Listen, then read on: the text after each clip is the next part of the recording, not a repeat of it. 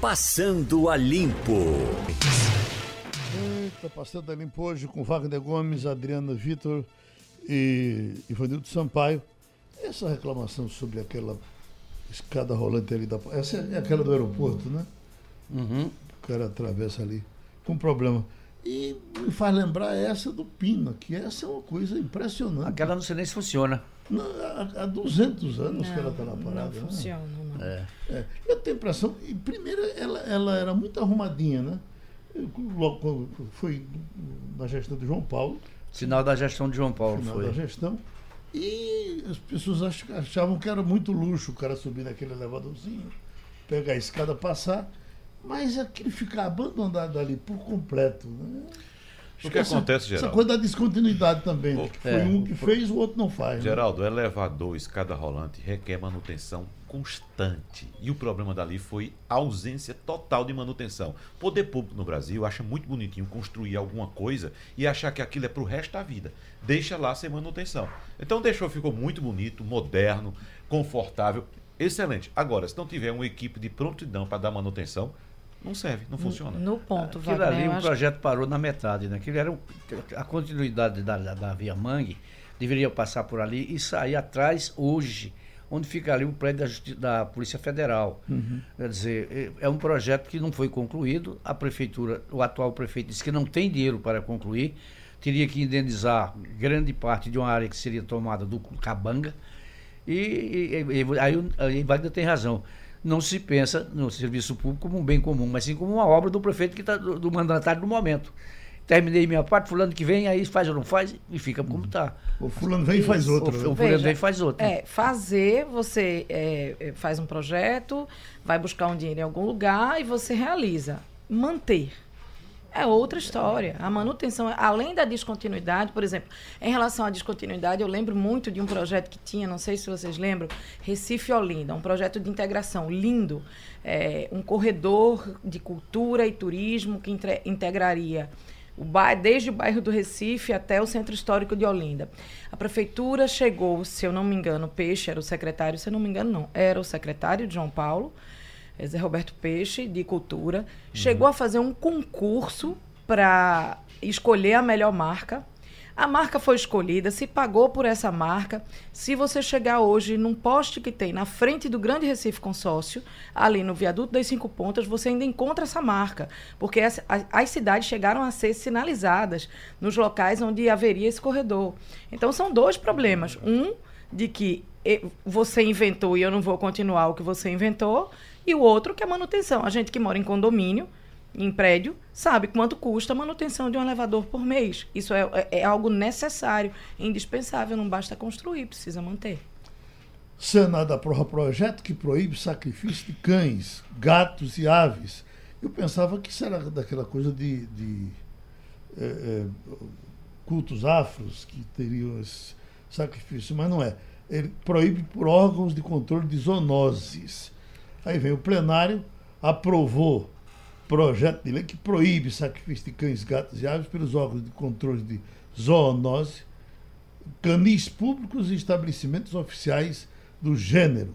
O texto aprovado prevê exceção de eutanásia nos casos de males, doenças graves ou enfermidades infec- infecto-contagiosas incuráveis que coloquem em risco a saúde humana ou a dos animais. Bom, vamos ver o que é que vai dar isso, né? Provavelmente nada. Mas é, é- veja bem, Geraldo, é um negócio que é, é, não- acho que não existe um controle, não- ou pelo menos que a gente conheça melhor, né? Quando você chega ali na descida da Pão da Torre, que tem aquele habitat de gatos, né, dizem que ali são jogados os gatos doentes. Se está doente, transmite a doença para quem está saúde, para tem saúde, né? E fica, quem é que controla aquilo? Ninguém. São dezenas. Quem passa lá vê, né? Eu passo sempre. Ali na descida da Pão da É Torre, do lado de lá. Tem umas senhoras caridosas É. que vão Tem lá, gente bota, que alimenta. bota um ratinho Não é? pro gato comer e tal. Não, bota e mantém ração. o gato na O rua. ambiente né? ali Mas não está há- terrível. Mas não há um cuidado sanitário com aquilo. Sujo, fedorento, né? É um, um absurdo aquilo dali. Agora, vontade ou coragem política para fazer, porque é o seguinte, basta tirar um gato daquele dali que já tem um protesto. Aham. Entendeu? Então, o poder político não quer não quer se meter nessa, nessa, nessa confusão. E não eu... pode deixar ela ali na rua. E né? não pode deixar. E está há, há dois anos, eu acho. Mas tem mais, tem, tem mais, mais, tem tem mais mais receio do protesto que de outra coisa. Escute, esse, essa violência contra o secretário em Petrolina, né? Que coisa assustadora, né? Assustador, é... Geraldo. E pelo que foi dito pelo prefeito, nós conversamos ontem, tanto com, com o, o, o, o delegado de lá, o prefeito também já havia falado cedo para a Rádio Jornal Petrolina, dado entrevista na Rádio Jornal Petrolina, e o prefeito deixa claro, no entender dele, de que o que está havendo é uma reação pelo fato dele ter feito uma licitação para modernização do transporte público de Petrolina. É. Petrolina tinha muitos anos uma, uma única empresa administrando o transporte público. O prefeito fez uma licitação que contratou uma empresa que ofereça veículos novos, modernos, com tomadas USB para carregamento de dispositivos portáteis, com Wi-Fi e ar-condicionado. E além de tudo isso, Ivanildo Sampaio Adriana, baixou o preço da passagem. É, eu escutei um comentário sobre isso também, que seria uma, uma retaliação em, em, razão da posição que ele havia tomado, enfim. Que a briga aí não é política, não, é uhum. econômica. Exatamente. Então, os alvos, os alvos foram exatamente é. o prefeito que disse que vinha sendo ameaçado já e o secretário de mobilidade. É muito então, grave. Então, é, é, é, grave e outra coisa, pelo que o prefeito é, diz, claro, conversamos com o delegado ontem que está investigando o caso, ele não quis adiantar a linha de investigação, evidentemente, não quis falar muita coisa, mas ele não descarta essa possibilidade de que haja, de fato, uma, uma retaliação aí pelo fato de a Prefeitura de Petrolina ter mexido aí numa, uma coisa que estava lá bastante é, confortável é, para alguém, né? Ô Wagner, você precisa lembrar que os, esses casos assim, muito, muito, que chegam na mídia Petrolina, dificilmente são desvendados, né? Lembra do caso da menina que foi assassinada? Sim. Fez quatro anos. Fez, acabou de fazer quatro anos. Ninguém até hoje tem qualquer pista de quem matou a criança. Uhum. Uhum. Olha, uh, e o julgamento da Arena, que seria, seria hoje, né? Foi, foi, foi adiado, não é? Uhum. Quais são as razões? Você sabe já as razões do adiamento? Só não, dizem só que foi adiado, é, não traz detalhes. E que vai ser em sessão fechada, sem acesso ao é. público nem à imprensa. Eu, fico, eu estranho tanto esse, esse segredo, a gente não vai ter, não é. vai terminar sabendo, né? Dinheiro público, né, Geraldo? Muito um dinheiro. equipamento que hoje é público também. É, inicialmente seria um equipamento da Odebrecht. Né, mas o contrato foi, foi rescindido, Foi rescindido, né, o contrato. É, é, Mas o, o, mesmo assim, sendo um empreendimento da Odebrecht, foi construído com dinheiro público também. Aí, é. E ninguém pode saber é, o que, pois é que acontece. E o público não pode saber o que é está acontecendo. Uhum. Um julgamento a portas fechadas, sem acesso à informação. E agora, provavelmente, só ano que vem, né? Não sei se está marcada a nova data. Parece que jogou para outra terça-feira, pelo, pelo menos eu entendi. Daqui a pouco o TCE entra em recesso, ah, né? Ah, sim. Eles têm recesso, é, acho que com, é, concomitantemente com a Assembleia Legislativa. Uhum. Um assunto que muita gente fica confusa é esse da, dessas duas PECs. O Senado, uma na Câmara, um puxa para lá, um puxa para cá, e essa aqui deve ficar na frente, essa aqui deve ficar atrás. Teve uma explicação. A PEC da segunda instância, né? É. Teve uma explicação bem, bem detalhada de um jurista que fala com muita facilidade, Oscar Vilhena, que eu ia pedir por gentileza para a gente repetir, para a gente entender melhor. Porque a Constituição tem um texto bastante claro a esse respeito. Nós podemos até achar que não é um bom texto, mas o texto diz que ninguém pode ser considerado culpado até o trânsito em julgado. Essa palavra danada, né? o que, que significa trânsito em julgado? Significa até que não haja mais recurso, quando esgotou a sua possibilidade de recorrer. Qual que é o problema? É que a Constituição ela traz dois recursos que estão escritos na Constituição. Um é o recurso extraordinário, para você reclamar ao Supremo, e o outro é o recurso especial, para você ir ao STJ. Então, o que, que o Supremo Tribunal Federal falou? Que enquanto uma pessoa não tiver o julgamento feito no Supremo Tribunal Federal, ela não pode ser considerada culpada. E, lógico, a consideração de culpa é um pressuposto para prisão. Tá? Bom, então, o que, que o próprio Supremo deu o sinal? Pode mudar isso ou não pode? É cláusula pétrea, não é cláusula pétrea? O ministro, antigo ministro César Peluso, já há muitos anos, resolveu essa questão. Ele disse, simplesmente transformamos o recurso extraordinário numa outra coisa, numa ação rescisória constitucional. Desculpa estar tá falando assim juridiquês. O que, que significa? É que se não há mais recurso, então você pode executar a sentença em segunda instância. Se houver uma injustiça grande, uma violação de Constituição, existe uma ação própria para você reclamar ao Supremo. Então, o que o presidente do Senado está dizendo, não vamos criar mais uma confusão jurídica. Não vamos simplesmente responder ao público com uma solução fácil, que depois vai ser derrubada no Supremo novamente. Isso cria muito mais do que a solução do problema, você agrega o problema. Então, o que está se propondo? Que se aguarde um projeto de emenda à Constituição que está tramitando na Câmara dos Deputados, que esse projeto de emenda faça alteração da Constituição e aí sim vem uma lei ordinária, que é essa que o Senado está aprovando, e o Brasil vai dar um salto muito positivo, no sentido de que a justiça não será mais interminável. Ela terminará em segunda instância e, caso haja uma grave violação à Constituição, então abre-se uma possibilidade, como é na Alemanha, como é em muitos outros países, de você entrar com uma ação própria no Supremo Tribunal Federal. Ficou melhor ou está do mesmo jeito? ficou mais claro, agora ficou mais claro. É. Mas vão ter que chegar a uma solução, né, né, Geraldo? No fim, acho que as propostas vão se encontrar e vão encontrar uma solução. É, e o, o Dias Toffoli está até acompanhando, né?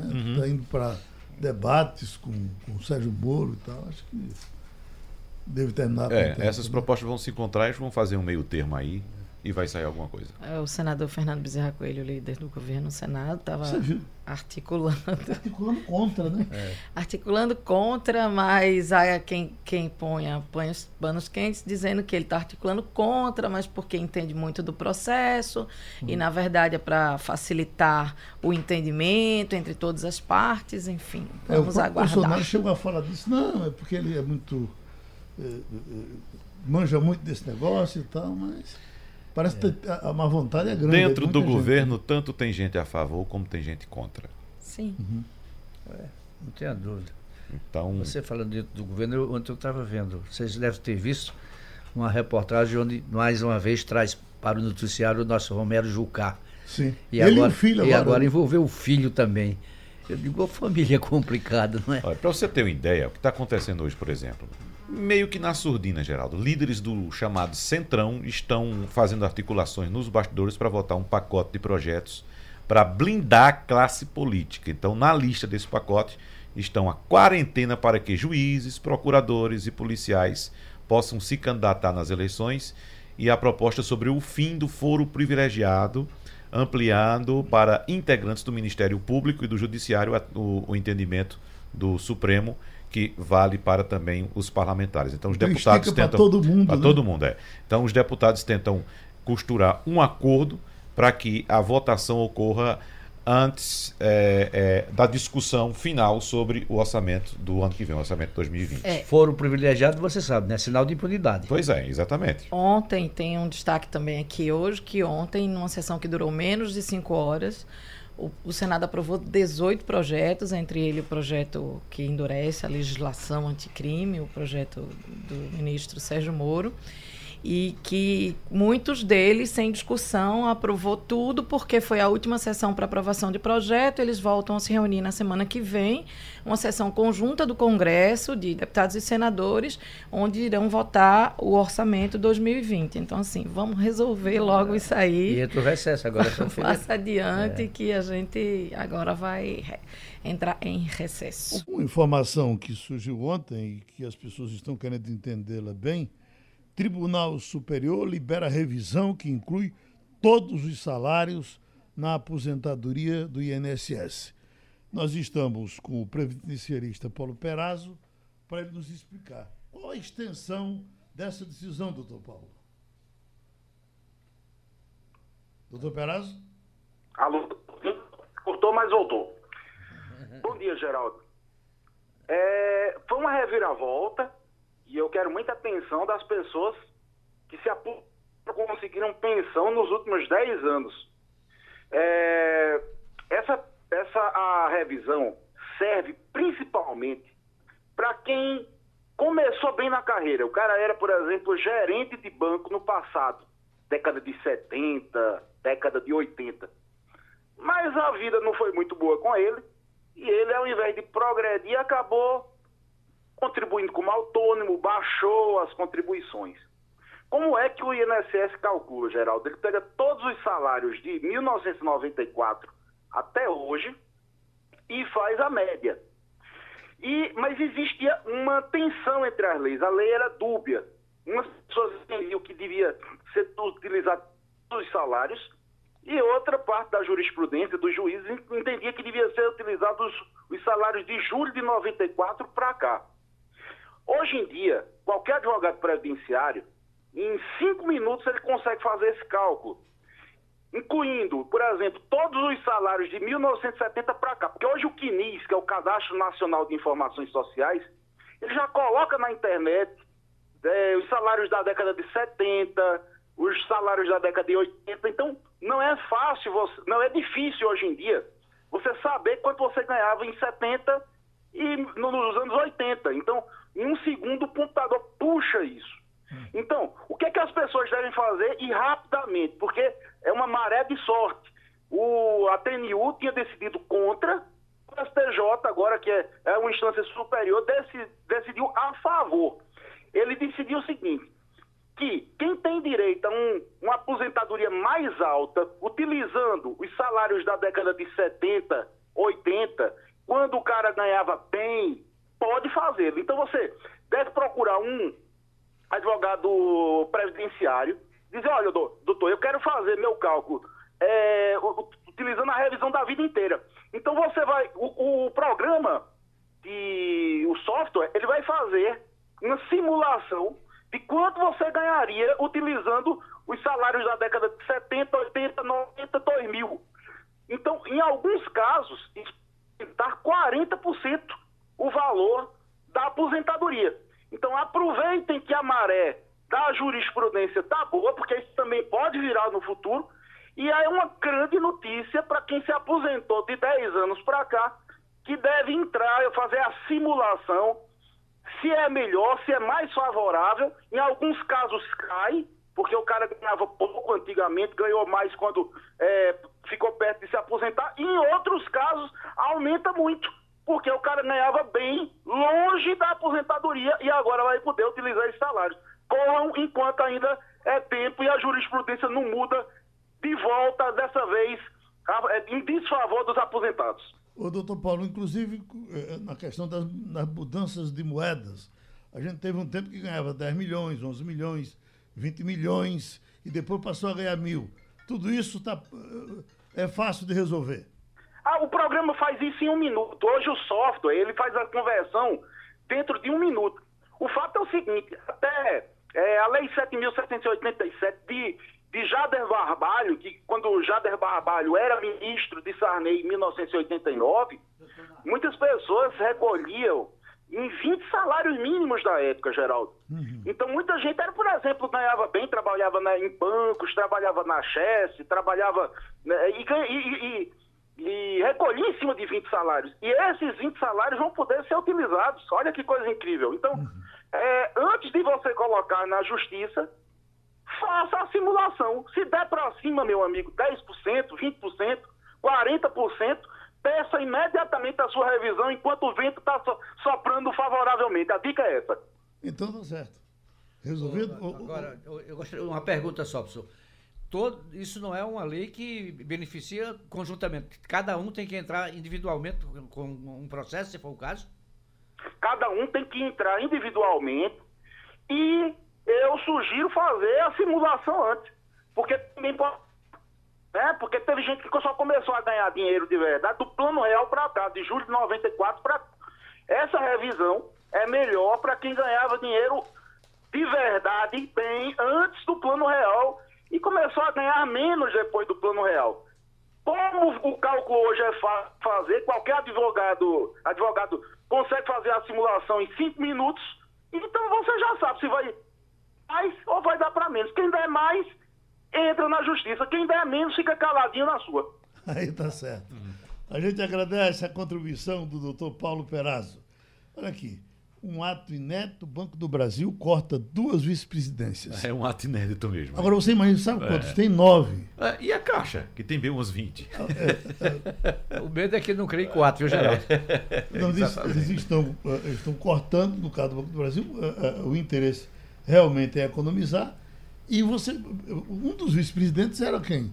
Era Gedel Vieira Lima, no caso da Caixa. Da Caixa Econômica Federal. Exatamente, foi lá que ele aprendeu, que talvez ele tenha tirado aquele dinheiro para encher aquele apartamento. Pode ter sido, pode ter sido. Mas veja só, Geraldo, o governo já trabalha com a possibilidade de privatização do Banco do Brasil. Aham. Essa é uma possibilidade real. Agora, não se fala em data, não se fala em prazo, mas a- a- caminha nesse sentido. Tem inflado muito, É. inclusive com comerciais, com propaganda, a Caixa Econômica, Uhum. fortalecendo a Caixa como o o banco representante do governo federal.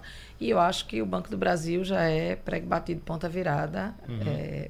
para a privatização. É. Outra coisa que está caminhando aí, mas meio calado, o pessoal não fala muito, porque tem, tem muitos adversários, é a legalização do jogo. Tem um grupo grande no Senado, no Senado não, na Câmara Federal, que trabalha pela legalização do jogo, principal, partindo principalmente de deputados cariocas, que já conseguiram adesão de outros estados brasileiros. Geraldo, tem uma informação chegando aqui agora apontando que a- a- o Chile reconhece que partes de pessoas que estavam no avião desaparecido, no Hércules, foram encontradas. Então, parte dessas pessoas, ou seja, se encontram corpos mutilados, significa que o acidente foi grave e que de fato não há nenhuma esperança nem expectativa Não, de se encontrar caiu, alguém, alguém vivo nesse acidente. Um avião que conduzia 38 pessoas e Isso. certamente morreram todas. Né? Certamente morreram todos, né? Eram 30, 38 pessoas, não é isso? 38 Exatamente, pessoas, 38 pessoas. eram 17 tripulantes e 21 passageiros ah, nesse avião que fazia essa, essa missão a uma base do governo chileno na Antártida e aconteceu esse acidente. A Marinha do Brasil, ontem no final da tarde, começo da noite, já, já informava que tinha encontrado partes do Os avião. destroços do avião. destroços do avião. Né? Bom, mulheres no poder, o Tribunal Superior do Trabalho vai ter uma mulher agora como presidente. Diz que é a primeira vez na história do tribunal que uma mulher assume esse cargo. E a primeira vez também que a mulher assume a Associação dos Magistrados do Brasil. É uma carioca com nome pernambucano. Ô, E Geraldo, vamos ter também uma superintendente aqui para a Polícia Federal. Deve ser a primeira vez que você tem uma mulher. Aqui em Pernambuco eu não lembro cargo, antes né? não. Os também. tribunais do trabalho, dentro do Poder Judiciário, é onde você encontra mais representatividade feminina. É, isso é estatístico. Dentre os tribunais, os tribunais ligados à Justiça do Trabalho, eles são onde há mais mulheres. Você sabia, Geraldo, que essa Associação dos Magistrados Brasileiros já teve um presidente pernambucano? O juiz Mozar Valadares, Sim. pernambucano, que foi presidente da Associação Brasileira de Magistrados. Você fala em, em juiz pernambucano, quem tem tido uma- um, um- um- um desempenho elogiável é o nosso Og Marcos Olha, Fernandes. Marcos Fernandes, exatamente. É. Coube a ele aquela desmanchar aquela gangue de, de juízes da Bahia. Da né? Bahia, exatamente. Aham. discreto. Uhum. O Estado de São Paulo publicou um perfil dele nesse final de semana. É, ele, interessante é que o gabinete dele é decorado com motivos nordestinos. Uhum. Ah, o símbolo da justiça, em vez de ser um, um- uma espada, é uma peixeira. Uhum. Então, é, é- é muito. então, ele- o, o- o ministro foi. Eu fui colega dele no Diário de Pernambuco. né? Ele editava um caderno, é, um, um suplemento dominical, e havia dois cronistas nesse suplemento. Éramos eu e Celeno Nome de Siqueira. Então, ele era uma, uma figura muito doce para lidar com o pessoal que era subordinado a ele, né? Eu tinha, estava chegando no Diário Pernambuco, estava voltando do Rio de Janeiro, depois de uma estadia de oito anos por lá, e, e conhecia pouca gente no jornalismo pernambucano, muito pouca gente, principalmente no Diário. Então eu me dei muito bem com, com o Og. Infelizmente eu fiquei pouco tempo, porque depois saí para outro emprego, e, e- mas a gente conviveu muito bem, e ele era um cara muito querido na redação. Tem outro assunto, Geraldo, que está repercutindo no mundo jurídico também, é essa negativa do ministro Sérgio Moro de receber o presidente da OAB. né? O, o ministro publicou numa rede social ontem que não recebe o presidente da OAB, Felipe Santa Cruz, que tem raízes pernambucanas também, né, Ivanildo Sampaio? Pernambucano de Olinda. É, exatamente. O, E ele já respondeu, né? é, o, o ministro disse o seguinte. Eu vou, eu vou, vou colocar a justificativa do ministro, é, Adriana, e você traz a resposta do, do presidente da OAB, certo? Ele disse o seguinte: tenho grande respeito pela OAB, por sua história e pela advocacia. Reclama o presidente da OAB que não é recebido no Ministério da Justiça e Segurança Pública. Terei prazer em recebê-lo tão logo abandone a postura de militante político partidário e as ofensas ao presidente Jair Bolsonaro e aos seus eleitores, foi o que escreveu Isso é uma senhora Sérgio pisada Moro. na bola, né? Demais. É. Adriana, por senhora favor. pisada na bola. Meu É, o Deus. presidente da OAB, Felipe Santa Cruz, criticou o ministro da Justiça, Sérgio Moro, e disse que, enfim, o que ele disse assim, que é, eu não estou achando exatamente a declaração, mas ele diz que Moro faz política desde antes de ser ministro. Uhum. E é verdade. E é então verdade. foi mais ou menos a resposta Você- dele. Ele tem- está me acusando de, de, de fazer política num cargo como a OAB. Eu rebato dizendo que ele faz política enquanto era juiz e antes de ser ministro. É. É eu, é eu que- quero abrir a retaguarda para dizer que eu tenho uma certa admiração por Sérgio Moro, inclusive nessa coisa do comportamento, ele é um cara meio discreto e tal. Às vezes aparece, porque também é impossível não aparecer. Agora, esse, esse, eh, esse, eh, essa recusa me parece estranha até por conta de outras coisas. Ele Aí tem ido ao é- é- Congresso. é, tem Geraldo, não é Sérgio o Moro e. Felipe Santa Cruz, Ô, não é. Sérgio Moro e Felipe Santa Cruz, é o presidente, o ministro e o presidente da presidente OAB. da OAB. E outra coisa, se o presidente da OAB tem uma postura, se eu estou falando sim, no condicional, tem uma postura político-partidária ou não, o problema é de quem o elegeu, ou seja, dos advogados da OAB. Não é do ministro da Justiça que vai selecionar. É. Ele não, não, não pode fazer isso. O ministro da Justiça tem que receber o presidente, que é uma instituição É. importante, uma instituição respeitada, que é a OAB. E repito, se por acaso o- ele não gosta do presidente da OAB, do que foi escolhido pelos advogados, isso não é problema dele, do ministro da Justiça. É, tem um, um- um artigo interessante de Josias de Souza hoje no blog dele, dizendo o título, cujo título é Existe uma urna no caminho de Sérgio Moro. E aí muita gente já se debate. É, Moro é um aliado de Bolsonaro que assim se manterá até o final ou serão adversários nas urnas? Porque quando você mede a popularidade dos dois, hoje Sérgio Moro está muito mais acima do que é do, do presidente. É. E aí isso gera um conflito, porque você tem um aliado que ocupa uma posição que, inclusive, foi usado como um emblema né, do, deste governo, como alguém que, que eh, era uma, uma sumidade na sua área, alguém que era muito respeitado e que trazia uma, um- uma imagem de. eh, Equilíbrio. equilíbrio e, e, mais do que isso, de combate à corrupção para o governo. Eu acho que as mensagens divulgadas, mesmo tendo sido obtidas de forma criminosa pelo Intercept Brasil, elas ferem, porque elas acabam eh, pondo luz sobre um aspecto do judiciário que se ouvia falar, mas quando você lê as mensagens, isso dá uma outra impressão. Né? É, é- é muito duro você ler um diálogo travado entre promotores, entre juiz e promotor, entre Ministério Público e juiz, é, é complicado. Mas existe de fato uma urna ali na frente e que eles vão provavelmente, talvez, não sei, o futuro dirá, se enfrentar. É muito cedo ainda para você fazer qualquer especulação, mas o que se fala, né, já se comenta, a imprensa comentou isso, é numa chapa com Moro, vice-presidente de Bolsonaro.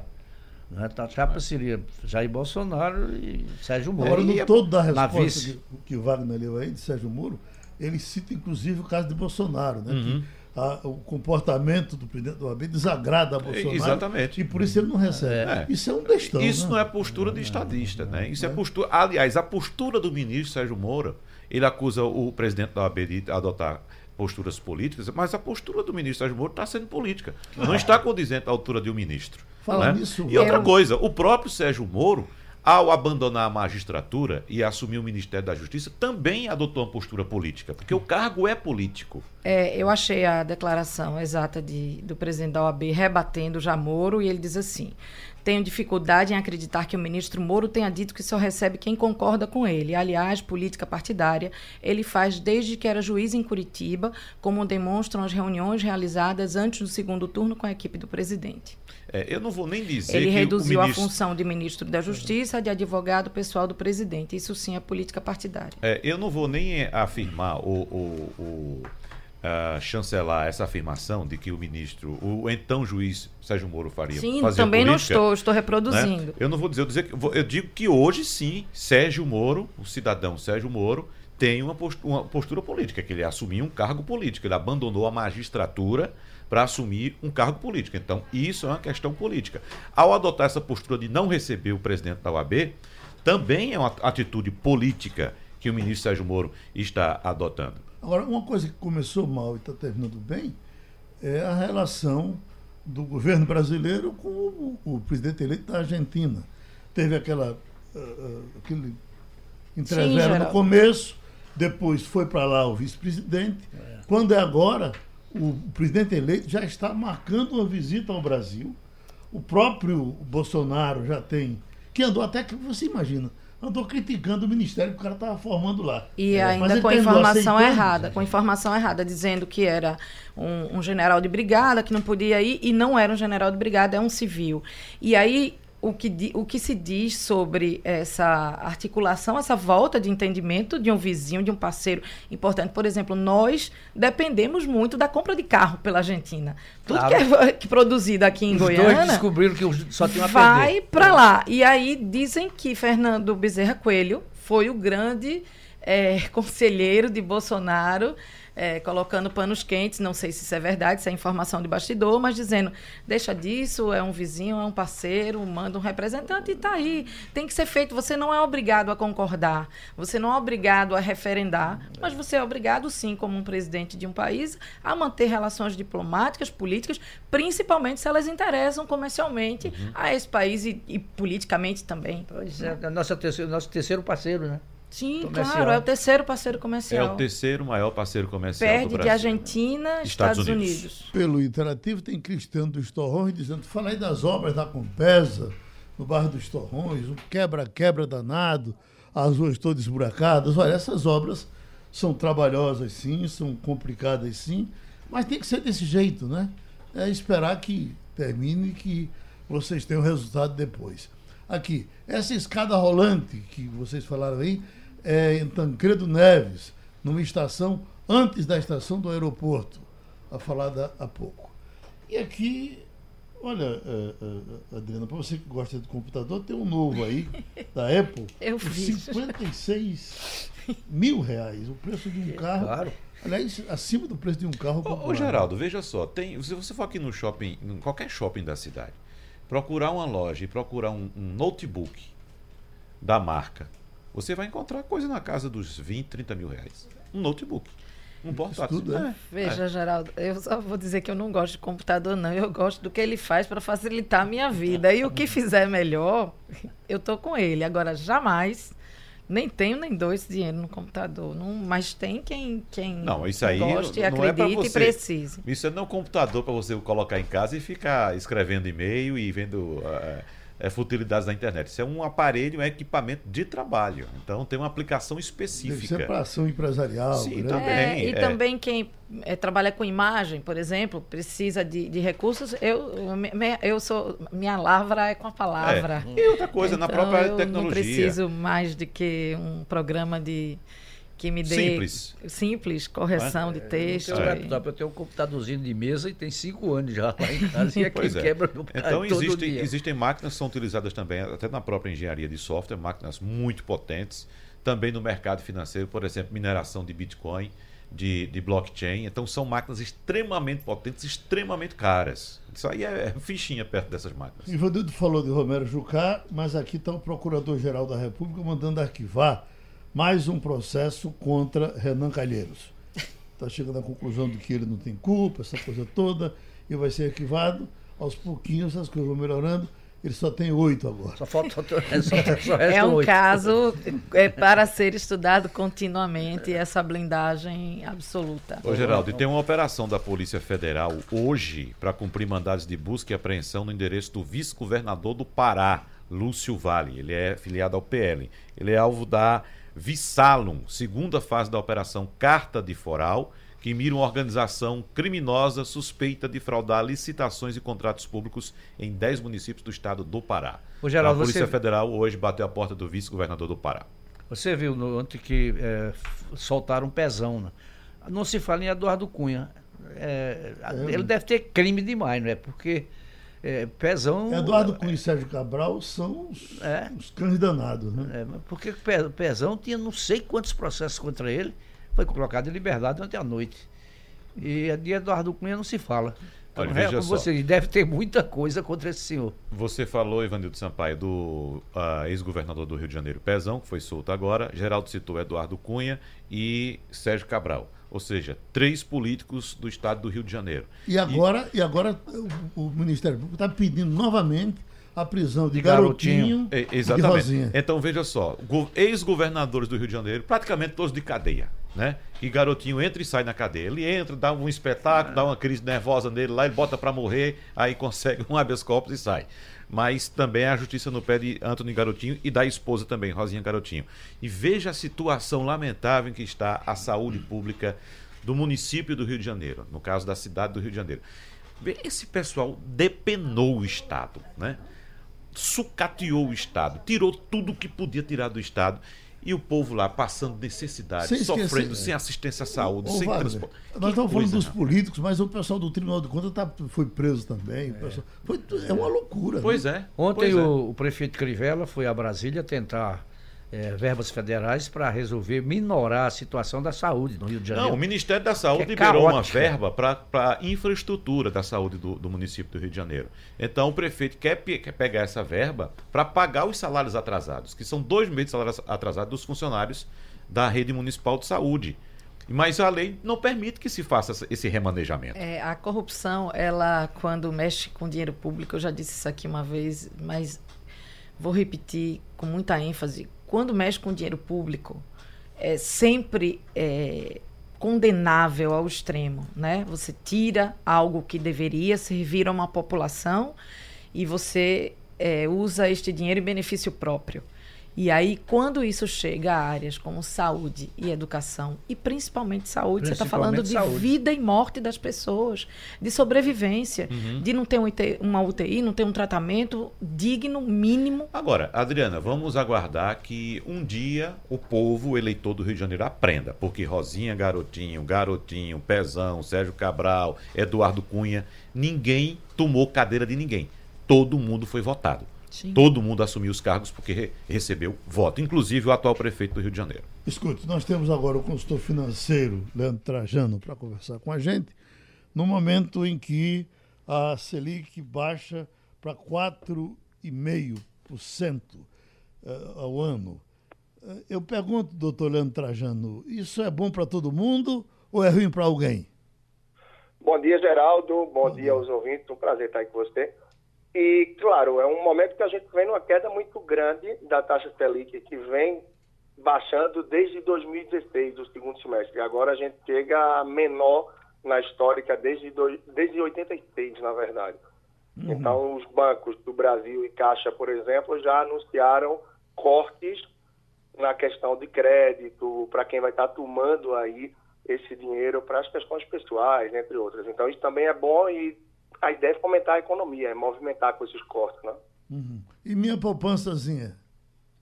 É, a poupançazinha, Geraldo, ela vai para 3,15 ao ano, cada vez mais encostada, porque se a gente desconta a inflação, a gente vê que já não vale mais nada há muito tempo a poupança. Uhum. Agora o brasileiro insiste que está nela, né? E quem tinha o dinheirinho. Bom dia, Adriana Vitor aqui falando. E quem só tem aquele dinheirinho pingadinho que usava a poupança como saída, o que é que faz? Conhecimento é a base, não é, Adriano? Bom dia. Porque tendo conhecimento, pouco a pouco a pessoa vai passar a entrar no Tesouro Direto. Você tem um Tesouro Selic, que é o primo da poupança, ele já rentabiliza, dá um retorno um pouco melhor do que a poupança, com extrema segurança, e você pode entrar com valores muito baixos, né? Porque, por outro lado, não adianta essa questão de que, ah, para ganhar mais agora tem que ir para renda variável, tem que ir para ações, porque, de modo geral, o brasileiro não tem o conhecimento e a segurança para isso. Então não adianta migrar no efeito manada e terminar se perdendo lá na frente. E há como ter é, uma orientação, quem quiser aprender a investir em ações, professor Leandro Trajano? O senhor citou aí que o brasileiro não tem nem informação nem segurança para isso. Mas há como mudar esse quadro? Tem, tem como mudar o quadro hoje de várias formas e muito acessível. Primeiro passo, a gente sabe que a internet ela é cada vez mais democrática, né? Então, a pessoa que tem interesse, começa a pesquisar, começa a ir atrás, ela tem como adquirir muito conhecimento, pelo menos nos primeiros passos, tem muito investimento. Você vai precisar um celular, um sinal de internet, curiosidade e dedicar o mínimo de tempo. Tendo mais tempo, você tem mais segurança. Com mais segurança, deixa de ser conservador e aproveita esse momento, já que na renda fixa, efetivamente, se a gente desconta a inflação, a taxa de administração de fundo, o ganho, a taxa real é muito pequena, né? Mas eu ainda dou um passo atrás muitas vezes, no sentido da organização do brasileiro, de aprender a poupar, de ter os objetivos e um planejamento financeiro mínimo para se preparar para momentos como esse que a gente ainda vive, desemprego alto, é, de muita dificuldade financeira, onde a maior parte da população não tem reserva, não consegue se manter com aquilo que ganha no mês, então vai se endividando, tudo isso ainda é muito comprometedor. Porque o cheque especial, por sua vez, ainda continua muito agressivo, mesmo diante das baixas, mudança de regra não, não deixa ainda no cenário confortável, não? Uhum. Professor Leandro, uma das vantagens da poupança para o pequeno poupador era você poder sacar do momento que você quer. As outras, as outros, os outros investimentos permitem isso? É, você dispor do, do seu dinheiro imediatamente? Veja, liquidez imediata realmente é a poupança. Liquidez imediata é a poupança. Mas você tem vários produtos que você vai dar ordem num dia, no dia seguinte você já consegue fazer esse saque, você já vai ter o dinheiro disponível. Então, se a pessoa sabe que, de acordo com a rotina, com a organização, frequentemente precisa desse valor, desse dinheiro com a liquidez imediata, deixa uma reservinha ali proporcional a isso, de repente na poupança, mas o ideal é que se organize para não estar tá precisando sempre recorrer para as reservas, ou seja, é viver com aquilo que eu ganho no mês e ainda assim se organizar para tentar poupar. Claro que de acordo com a realidade da pessoa e o que a gente tem no Brasil, muitas vezes isso é uma manobra, é uma mágica, né? Mas partindo para se organizar melhor, muita coisa é possível fazer e, sobretudo, a fugir do endividamento. Mas é positivo para o Brasil a queda da taxa Selic e agora, pelo que se trouxe, se acredita que não deve ter um corte na próxima reunião do Copom. Deve estabilizar um pouco mais aí por um tempo. E para a gente comprar casa, essas coisas, a vida fica mais fácil? Para comprar casa, você perguntou, Geraldo? Sim. Olha, eu digo que a redução da taxa, em alguns casos, ela é nominal já vem se anunciando aí a título da Caixa, que é o banco que consegue abarcar a maior parte dos financiamentos imobiliários do Brasil, reduções de taxa. Em algumas modalidades você tem isso. Mas para o próprio banco, eu percebo que muitas vezes, como é um financiamento para longo prazo, eles não acompanham bem essa queda da taxa Selic. Então, hoje você vai ter aí nas taxas novas, a depender da faixa que você está e do tipo de financiamento, variando de 6,5% a 8,5%. É em isso. muitos casos, esses juros chegam de 10% ao ano, né? É isso que acontece então, nos juros do nosso dia a dia também, né, professor? Porque se a gente for pegar, por exemplo, taxa de cheque especial, cartão de crédito, a gente sabe que os juros ainda são altíssimos e a redução é insignificante. Altíssimo, altíssimo. Os juros são muito altos e, é, de modo geral, o brasileiro tem muita dificuldade de entender uma coisa que é fundamental: é que dinheiro que vem fácil não é só que vai fácil, eu costumo dizer, ele custa muito caro. Então, o dinheiro do cheque especial ele é muito caro e com essa nova regra, muita gente vai estar pagando sem perceber. Isso vai ser bom para os bancos e o pessoal vai estar pagando só para ter aquele dinheiro disponível ali, como a gente sabe da regra nova que tem. E cartão de crédito já sugere para você. Não tem os mil reais da fatura? Paga o mínimo de 200. Se você paga esse mínimo, você vai entrar numa bola de neve também. Os juros são muito altos. Aí, mais uma vez, é aquele passo atrás do planejamento, da educação financeira, um uso consciente desse crédito que a gente tem acesso, que é o do cartão de crédito, do cheque especial. Então, se a gente tem essa base mais reforçada, eu acho que os próximos passos da massa, na maioria da população, vão ser mais eficazes. Né? Então, a gente agradece ao financista Leandro Trajano a contribuição com Passando a Limpo. Bom, o nome do, do filho de Lula que voltou à, à mídia a partir dessa ação recente da Polícia Federal, eu estou vendo aqui, ó, peça-chave da Lava Jato, sítio representa 1% é. do valor investigado uhum. no caso do filho de Lula. Mas eles falam aqui uma boa soma de dinheiro. Segundo as apurações, foram transferidos 132 milhões pela Oi e 40 milhões pela Vivo, a empresa de Fábio Luiz, conhecido como Lulinha, e de Jonas Suassuna, seu sócio em diversos empreendimentos, isso entre 2004 e 2016. O sítio está em nome de Jonas Suassuna. É o e do. Bitar. É. E do E filho de de Bitar, Bitar. exatamente. Comprou em Você 2010. sabe, Jonas Suassuna quem é, né? Foi aquele cara que fez a Bíblia gravada por Cid, Mo- Cid Moreira. Era dele o projeto. Uhum. Ele ganhou muito dinheiro com aquela Bíblia, inclusive o Jornal do Comércio foi um dos que eh, foram eh, eh, revendedores da Bíblia naquela época. Agora, Geraldo, quando se fala assim, só 1%, veja só, essa foi uma prática bastante adotada, inclusive a Operação Lava Jato detalhou isso, que as somas, os negócios eram de valores bilionários, aí o pessoal fazia, não, coloca 1%, 1% a mais, vê só 1%, tão pouquinho, né?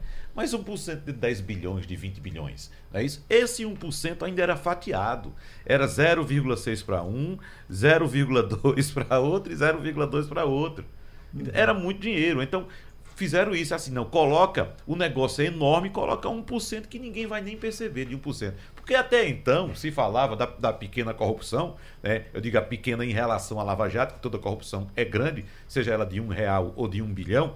Então, eh, se falava, não, porque o pessoal pede propina aí de 20%, de 25%. Agora- entendeu? De 30%. Aí colocaram, não, bota uma propinazinha de 1%, de 0,5%, que ninguém vai nem perceber. Essa empresa de Fábio Luiz ainda existe? Ou foi fechada, ou, ou foi desmontada? Não sei. Se foi fechada, não se sabe, só que ela não tem atuação mais, né? É, é, sobre a informação que Ivanildo deu aqui, a, a reportagem da Folha de São Paulo, ela diz que uma das evidências de que vários produtos criados pelas empresas de Lulinha e Suassuna não obtiveram resultado comercial relevante, como a Bíblia, na voz de Cid Moreira.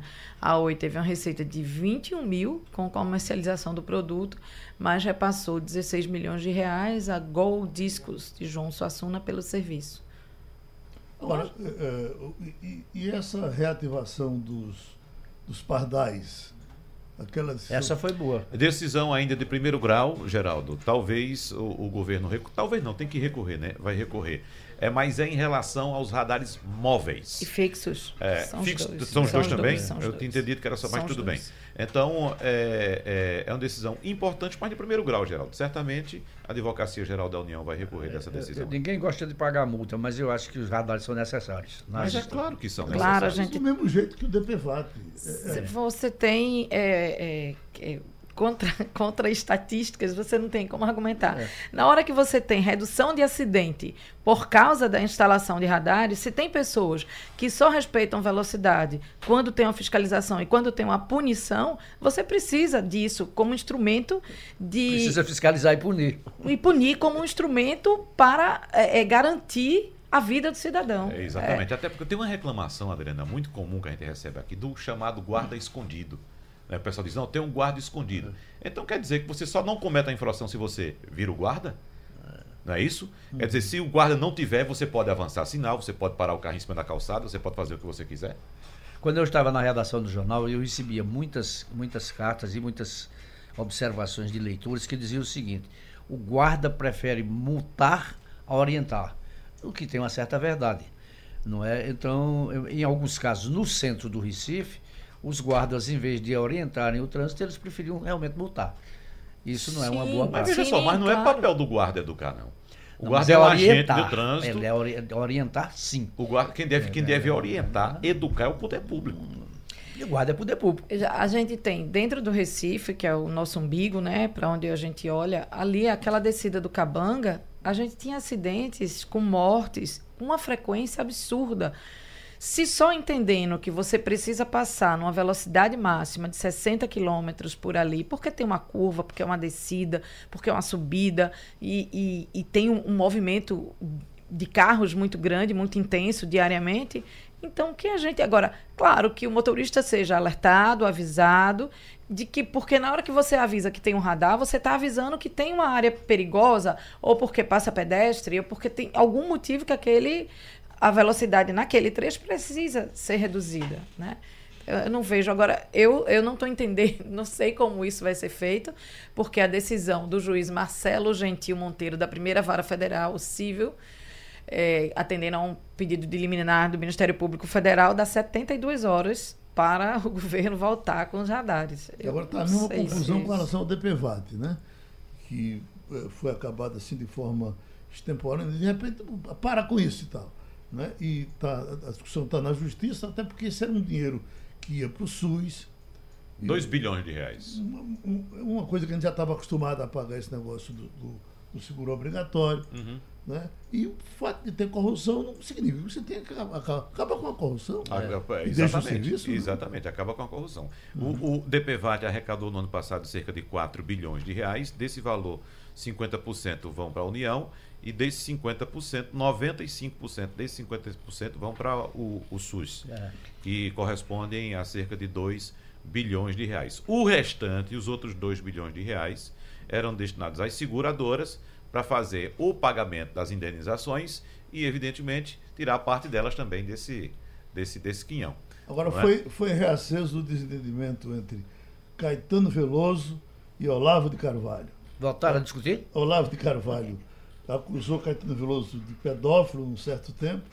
Caetano, Caetano ganhou Veloso na justiça. Foi para a justiça e está querendo pegar 2 milhões e 800 Foi a justiça que determinou que fosse pago a indenização, não sei o valor exato, mas ele as postagens feitas por Olavo de Carvalho contra Caetano Veloso chegaram a impulsionar e subir uma hashtag Caetano pedófilo. Já teve um... Isso fere a honra de uma pessoa que certamente teve, não é. Já teve uma ação favorável. Caetano ganhou 40 mil de, de Olavo de Carvalho. Agora está correndo para receber o dinheiro e a, a, a, briga continua. Eu acho que o Olavo Carvalho se aproveita do fato de morar no exterior. Acha que não pode ser condenado no Brasil? Eu não sei. Porque ele agride Deus e o mundo, né? Ele não respeita ninguém. recentemente eu estava lendo aí na internet ele dando um esculacho no Supremo que era um negócio de, de dar Ele não respeita ninguém, absolutamente ninguém. E muitas vezes usa informações é, falsas para é, ferir a honra de uma pessoa, como é o caso. Enfim, a gente comentava, eu e mudando um pouquinho só de assunto, mas a gente comentava antes de começar o programa, eu e Ivanildo, a suspensão da nomeação do presidente da Fundação Palmares pelo governo, que tinha sido um assunto nosso da quinta-feira passada. Não. Eu estou aqui às quintas e a gente. Então, ele suspendeu a nomeação, a edição extra do Diário Oficial, suspendeu a nomeação do jornalista Sérgio Camargo para o cargo de presidente da Fundação Palmares e também da arquiteta Luciana Rocha Feres para o comando do IFAM, que é um Instituto do Patrimônio Histórico e Artístico Nacional. Dois uhum. seguidores do, do professor Olavo de Carvalho. Uhum. Isso. Então, tá certo. Vamos? Quem é? De quem é a honra hoje? Adriana Vitor. Terminou passando a limpo. passando a limpo.